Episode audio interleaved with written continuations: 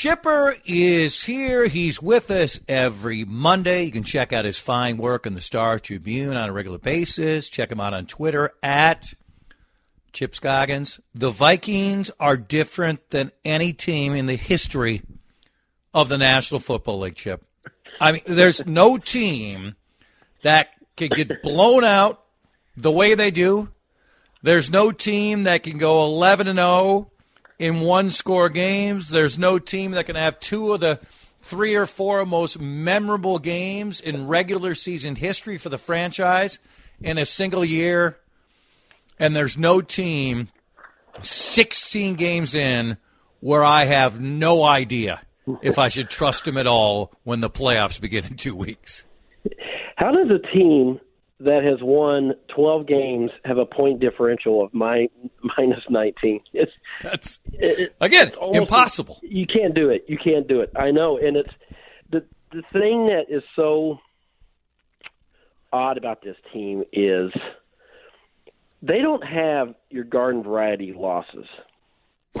When right. they lose, it's it's spectacular. Like it yes. is the sky is falling loss that makes you question everything you've seen up until this point. So that is the thing that's so hard is you know they they've showed so much resilience and just um, this ability to win close games, but when it goes south, it goes south, and I, I do not understand why they get blown out to the degree that they do. Okay, so let's look at aspects of this game. Let's start with Jefferson right? Jefferson has mm-hmm. been marvelous. He's he's yeah. been one. He's not going to get MVP because just the bias, the way the game works with quarterback preferences. But he's really been one of the two or three best players in the league. Jaire Alexander and help. Yeah. Took him out of the game. I mean, and we got to be clear about this. As as mouthy as Alexander wants to be, he was getting help a lot. But a lot, yeah. You know, he was jamming him a lot. He was in his head. He was doing the gritty. You know, you had games where Darius Slay got to him a little bit. In that first Lions game, Okudah got to him a little bit. So I don't think all of a sudden there's a book on Jefferson. But what did you take uh, of what happened to him and how irrelevant he was yesterday? Yeah, it was funny. I don't know if the if the cameras caught this on TV, but we sure saw it in the press box. On the second play of the game, Jaire jammed him so hard off the line, I thought we were gonna have a brawl. I mean, it was not your hey press coverage just you know disrupt his timing. It was a full on shove like you see two guys get ready to fight, and we're like, okay, this is this is what they're to do. I mean, it's to be. And you saw how amped up he was. Um, that's this is. Guess what? This is Jefferson's life now. when you become a superstar, and we've seen it, and, and Kevin O'Connell talked about it a couple weeks ago, where he was uh, he wasn't crazy about some of the hits that Jefferson was taking. He felt like teams were trying to take him out and be uh, go over the line and being physical with him. This is what he's going to see. I mean, if you just let him have a free release and run down the field, you have no chance.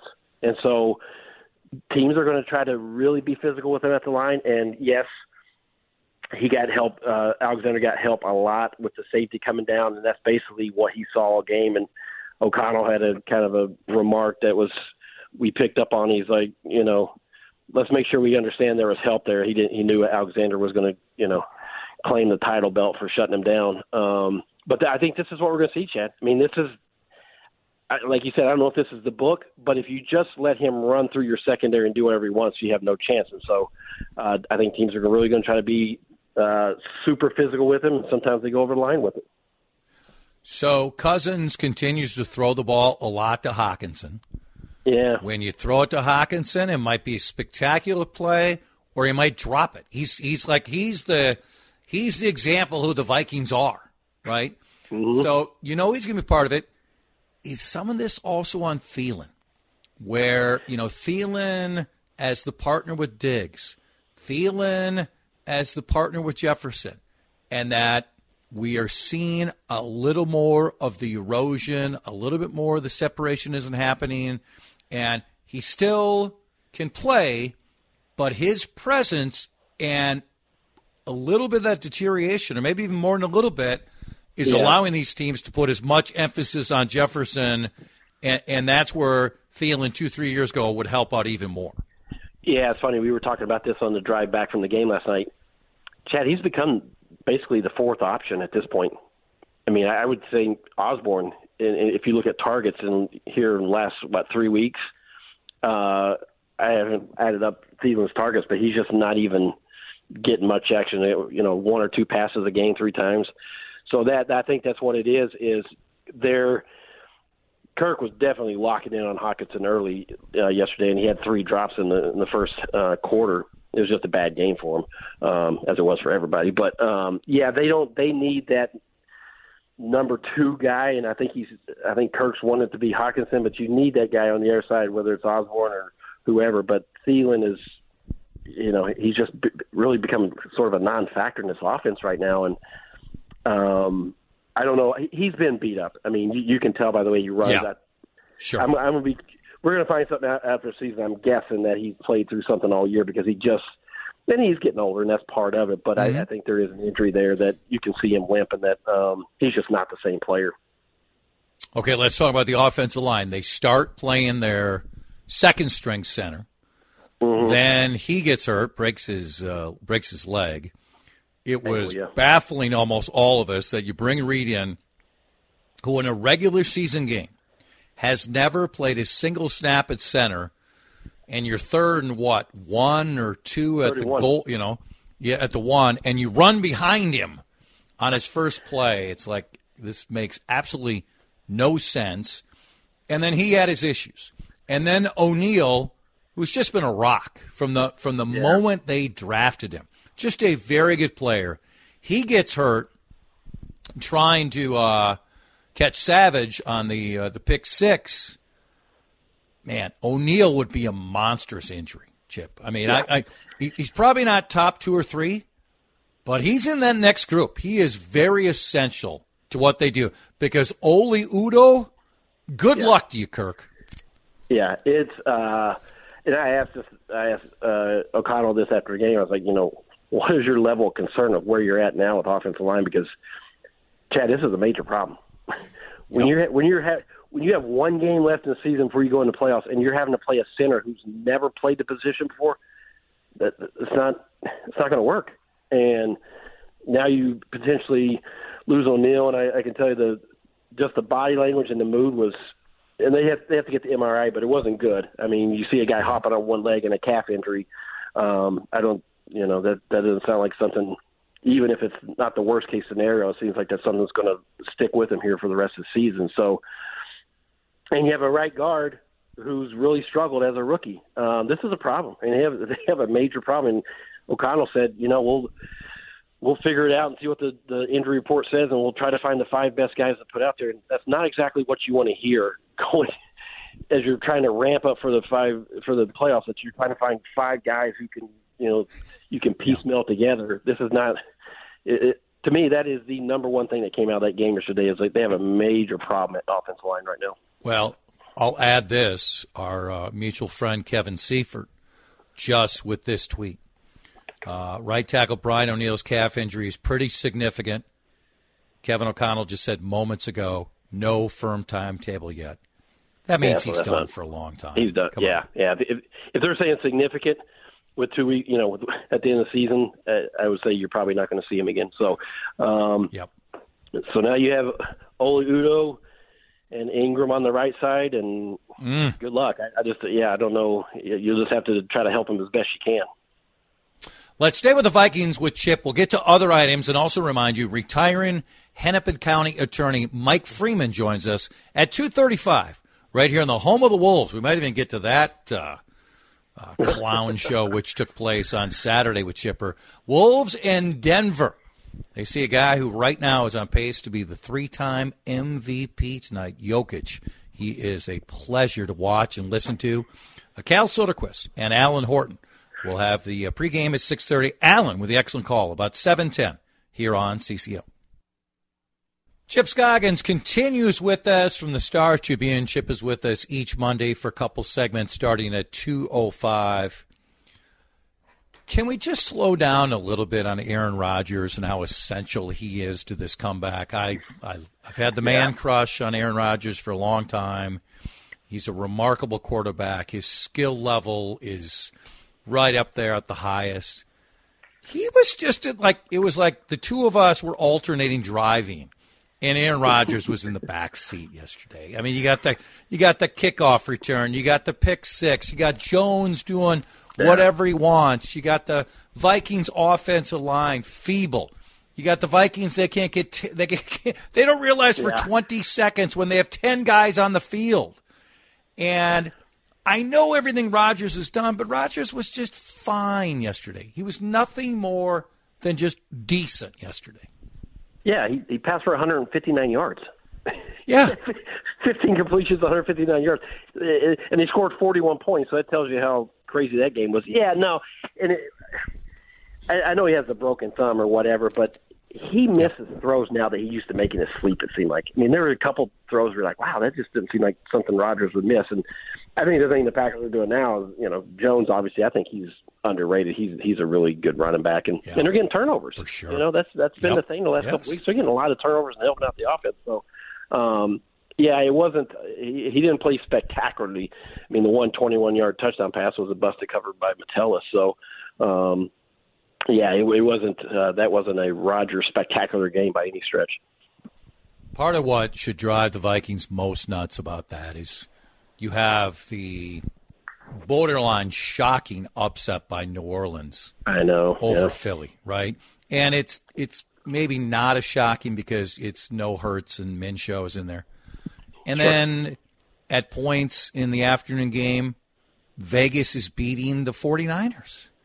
And so Yeah. you're sitting there saying, wow, you might be fully in the mix for number one. If not, you're in even better shape for the number two spot. And guess what? Neither happens. Yeah, And and I I know I hear the argument from some people saying, well, if they win, if they beat the Giants, you got to beat Brock Purdy and the 49ers, wherever it might be. And I get the Vikings defense is not going to scare anyone, no matter where they play him.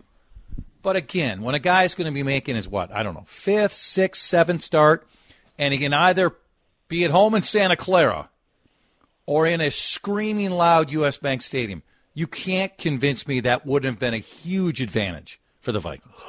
well, that that's the thing. I, I'm baffled by this reaction of just sit everybody and get the get the three seed and play the Giants because you know uh, doesn't matter what happens in the second one. It's like no, you you try to get as many home games as you can. I mean, that's that U.S. Bank Stadium is a definite advantage for them. And yes, are you going to be you're going to be underdogs if you have to face the uh, 49ers, whether it's on the road or home, but you absolutely would rather be at home than have to go on the road. I, I can't for the life of me understand that thinking that people would rather have to go on the uh, you know on the road. Um, so it, So it was uh, 49ers get 49ers get Arizona.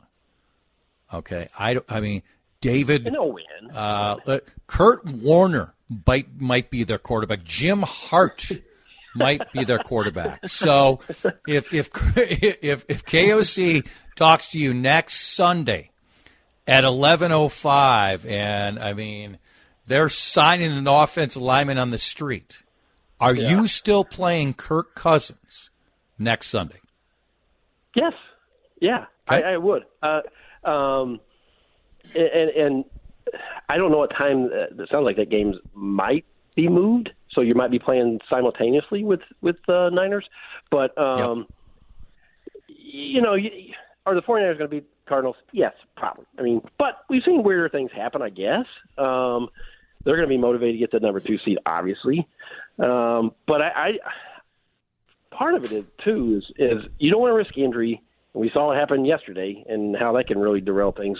Yep. But this team needs does not need to go into the playoffs with that on, on their. I mean, they need to establish a little bit more um, of who they are and try to go in there with you know firing on a little more cylinders than that 41-17 beat down with a bunch of turnovers and just not playing well. And um, so I, I would, and I think he just said at his, his press conference while we're on here that he's not planning to sit as many guys Yep. as, as because it is still an option. I mean, number two It's- is still there, and Yeah, it's a possibility. Faintly, faintly, Yeah, right. in theory. So If if you're losing though, well, it's hard to say with this team they're losing as they come back. There's got to be Yeah. some point where maybe you pull the trigger a little bit quicker, or if some other games are at the same time, which Sure. I don't know. Can they be at the same time? Is really San Francisco going to start at 10 a.m. out out on the West Coast? I don't know. Let's uh, move this. let's go to yeah. let's go to the Wolves and uh, my count here. Um, they're they're not getting crushed enough. I mean, honestly, and I'll, I'll I'll just chime in. I said on the, the trade happened like at two thirty, and I said I'm for Gobert, but they gave up way, way, way too much. And I also said at the time, I when I heard a lot of smart people saying Cat's real position is power forward, I never once bought that. I did not. So I would that was the part it was twofold. It was why did you have to give up so much for the guy? Yeah. Because still knowing a fair amount of people around the league, nobody thinks anybody was close. That the Gobert trade changed the whole market and that nobody was close there. Then you had to see if they were going to play together. And it wasn't great together, but I'm willing to concede that part that it wasn't enough. Okay, that we got to see. But here's the thing Gobert's not close to who he's been the last three, four years. He just No. isn't close. Their compete level is roll the dice. You have no idea if they're going to play hard or not. Finch, and I got it. He's a likable guy he he says all the right things, but he's he's skating too much too. He should be criticized. D'Angelo Russell is just a numbskull. For him to think late in a game on Yeah. Friday night that tells you all you need to know about D'Angelo's awareness that he can just foul Giannis away from the ball with like I don't know 10, 15 seconds to go. When you can't do that, Yeah. uh, they got they have major issues. And oh, by the way, Walker Kessler, who they drafted, is turning into a very good player right in front of their eyes, and they drafted him. They could have just they could have had their center position right now, Chip of Karl Towns, Naz Reid, Walker Kessler, and then have the power forward situation of Vanderbilt and, Vanderbilt. And and Kyle Anderson, as opposed to this scenario and so few assets to rebuild. Good luck. It's a Yeah, dumpster when- fire. Well, when they made the trade, like I'm all for that. That organization has been so screwed up that when you show some ambition and like Yeah. we're going to do something that's uh, jolting, Sure. I'm like, okay, but there's part of me that's like, the NBA is not played this way now. You're you're trying something that's so outside the box that this is either. And I think what most people said. This is either going to be a stroke of genius or an absolute disaster. There was not going to be like, yeah, this might work. No, it's it's either going to be, you know, what you think it is, or it's going to blow up in their face because it's so uh, counter to how the NBA is played right now. And and I agree with you that we haven't seen enough of it. The signs were not promising. But when McDaniel, uh, Jamie McDaniel says the other night, he's like, our care factor is not where it should be. Really? Like, how damning is that of a statement? Like, we don't care enough? Uh, what- Naz I mean, Reid with very similar comment after the game. Also, like we know what the problem Yes. is. You know, Like, if I if I if I'm the owner, I'm alarmed beyond alarmed when players are saying we don't care enough, and that the, the coach has basically said, "Well, we, we do the same things. This is kind of our identity. Well, change it. I mean, Yeah. what right? that's you, it, the whole thing is that team last year recaptured this fan base in this city. People were enthused about that team, and they were going back to the arena after One hundred boycott, percent. and, and the games were fun. And now this team is so unlikable because of the they don't half the time they don't try, and just the mistakes they make. It's just it's an absolute disaster right now, and I don't Well, know how they pull this. yeah, and when- I don't. Well, when Finch is saying we got to rebound more, we got to rebound more, he's right. But Yeah. guess what? You're you're the head coach, you know. Yeah. And so he hinted at at uh, punishing guys with minutes. I I think he could have done that days ago. Because even a few weeks ago, when they won a few games in a row, they were beating lousy teams. Mm-hmm. And you know, um, the dilemma that and that has come up, and I've talked about a couple times, is if this year continues this way. First of all, if if their pick turns out to Wembanyama. Oh. I mean, just shut the franchise down. If it if it turns into the best prospect since Kevin Durant, I mean, you might want to just shut the whole thing down. But you know, then the talk is, well, if you really need to make a big swing, then you got to trade Towns. You got to get maybe a couple players for Towns and a couple draft choices. And I'm like, no. I, I, I, I understand who Towns is, and I'm tired of the complaining, but I would trade Gobert and get 15 Yeah. cents on the dollar, 10 cents on the dollar, and still say in Ant and Towns, you have two of the 25 best players in the game. And you don't have all the other assets to build. And I get it, the Gobert's uh, t- trade value is very low. But you know what some teams might say, Chip? They might say the Wolves were just screwed up. We still can Yeah. use Gobert in an efficient way. We're not even come close to Utah, but we're going to give you some something tangible for him. I would do that before trading Towns when he still might play seven, eight more years of excellent I- basketball. I agree. I don't know that you're going to get the return that you're thinking on with Gobert, but Chad, how are you going to fill out the rest of that roster with the picks that you've given up?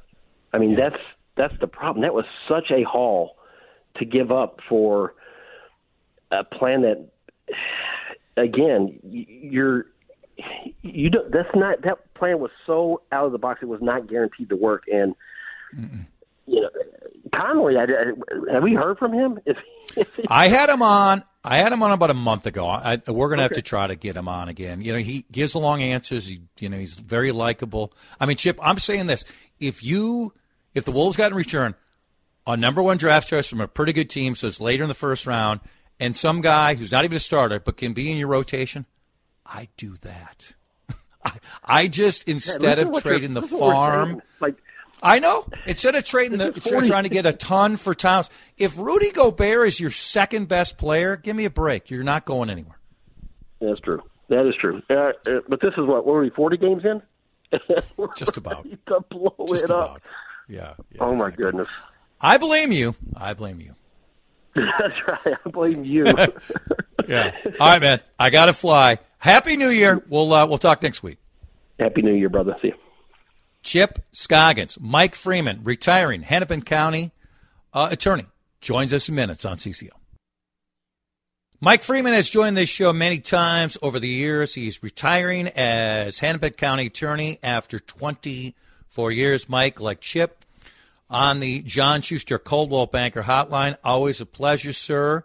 The subheadline of the Star Tribune story adds this After an often controversial 24 years as Hennepin County attorney, would you say your tenure has been often controversial?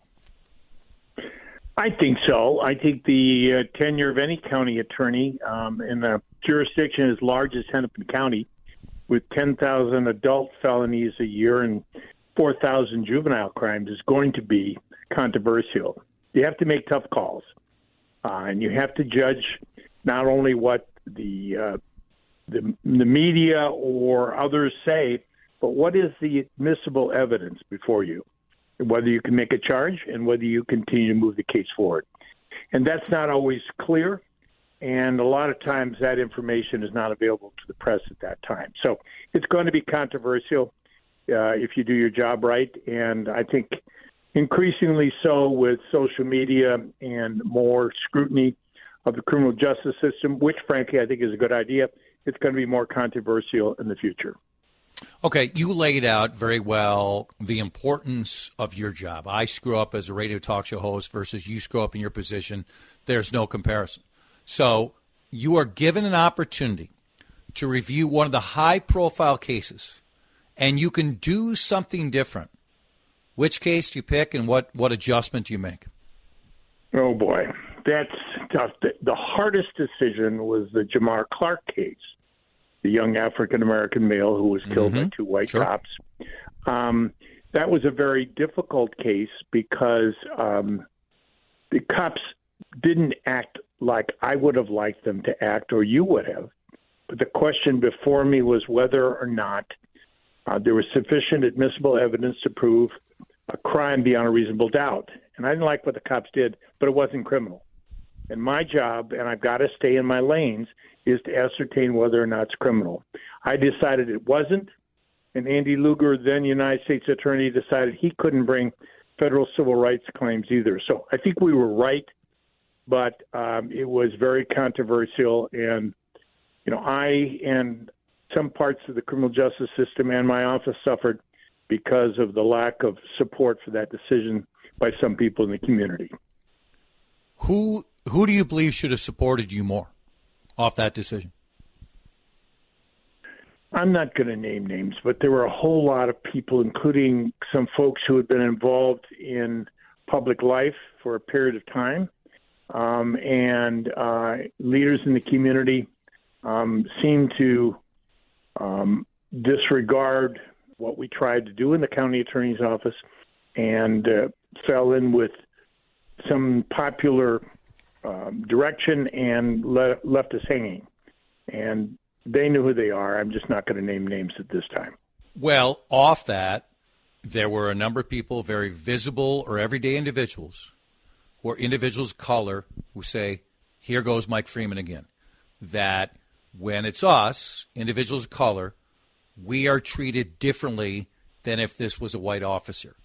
When you heard that about this case, when they said that about your record, what is your reaction? I don't think that's fair at all. I've charged white cops for assaulting black individuals. I've charged a white cop for driving in a, in a crazy manner at midnight, 95 miles an hour in North Minneapolis, and he struck a vehicle that was being driven by a black man. I charged that case, and I'm not aware of any other case in Minnesota history where a cop has been charged for killing someone when they drove recklessly in, in a pursuit case. So I don't accept that at all. I've tried to look at each case without regards to the racial makeup or the sexual orientation or the, the sex of the either the the victim or the alleged perpetrator. You've got to be um, you have to focus just on the facts before you, and it's not just the facts as some people in the public perceive them. They've got to be admissible evidence in a court of law, and that's always more limited than what some people see either on the TV or in the videos that they look at. This is an elected position. You face that each time, whether you ran for the first time or when you returned. When you look at this, and clearly you felt like you were the right person, the import of this job, should somebody have this job for this long? For 24 years? Or should there be more of a turnover, considering we're talking about the biggest county in this state, and everybody's going to have a little bit of a different look at this job? And a lot of people just believe that we are seeing too many people staying in certain positions within the political apparatus too long. I think it on these difficult jobs, like Supreme Court justices, it's a question whether the person retains their capacity to make the right kind of decision and they're open to input. Um, I made the decision not to run again. It was time. I don't think uh, I have been limited at all in my capacity to do this job um, since I turned 70. I just think now it's time for me to go on and to give someone else a chance. But I'm proud of the 24 years. I've been blessed with a lot of energy and I think I've done the job well, and I've continued to listen to others, um, and I think that's an important part of the of the job. Listening to others doesn't necessarily mean agreeing to everything they advocating, because I got to have the evidence. Mike Freeman is with us, retiring after 24 years as Hennepin County Attorney. Obviously, one of the biggest cases in the history of the state was the death and the murder conviction when George Floyd died in the murder conviction, Derek Chauvin, and what happened with the other officers. The governor stepped in. You were part of it, but the final say went to the attorney general. In hindsight, do you think that was the right decision? Do you think you would have found and put together the same case and would have found Derek Chauvin uh, guilty, much like Keith Ellison's team did? And did you feel in any way that was a slight towards your office? George Floyd was murdered on Monday night of Memorial Day weekend. I charged him with third degree homicide and second degree manslaughter on Friday afternoon, four days later. That's one of the fastest charges of a, a police officer ever. But it was also clear by Saturday and into Sunday that I needed all the help I could get. Uh, Keith Ellison is a fine man, experienced in the criminal justice world, and he helped to put together a dream team, if you will, of prosecutors. You know, Jerry Blackwell is as gifted a trial lawyer as you've ever seen. Steve Schleicher from the um, the Maslon firm, former federal prosecutor, really added a lot to it. There were a couple of people from my office, a couple of people from Keith. It was a great team. I'm I was honored to work directly with Keith. As I said this morning in the in the Tribune, um, it was a 50-50 deal. But Keith was the front man, and I had no problem with that. He's my friend and my partner. Mary Moriarty will replace you. She was a complimentary of you and the dialogue you've had and with their staff. When you look at when she takes over this position very soon, and I know some of this information is private, but what can you share with us about what guidance you provided with her, whether it was every day or the next time a case comes in comes up, which is going to be much discussed, potentially controversial, and where the public is paying an extraordinary amount of attention to it? The transition from my being head of the county attorney's office to Mary's has been a very uh, seamless one. We've worked closely together on this. She's got some great folks in her transition group. We tried to do our very best to help her to understand what the office really does. And um, uh, so I'm very excited and heartened by that. Um, she's a different person than I. She's had different life experience than I have. Um, I think, um, you know, this is an office in which it sobers you when you take the office and you have to make these decisions. I think it will sober Mary like it did me.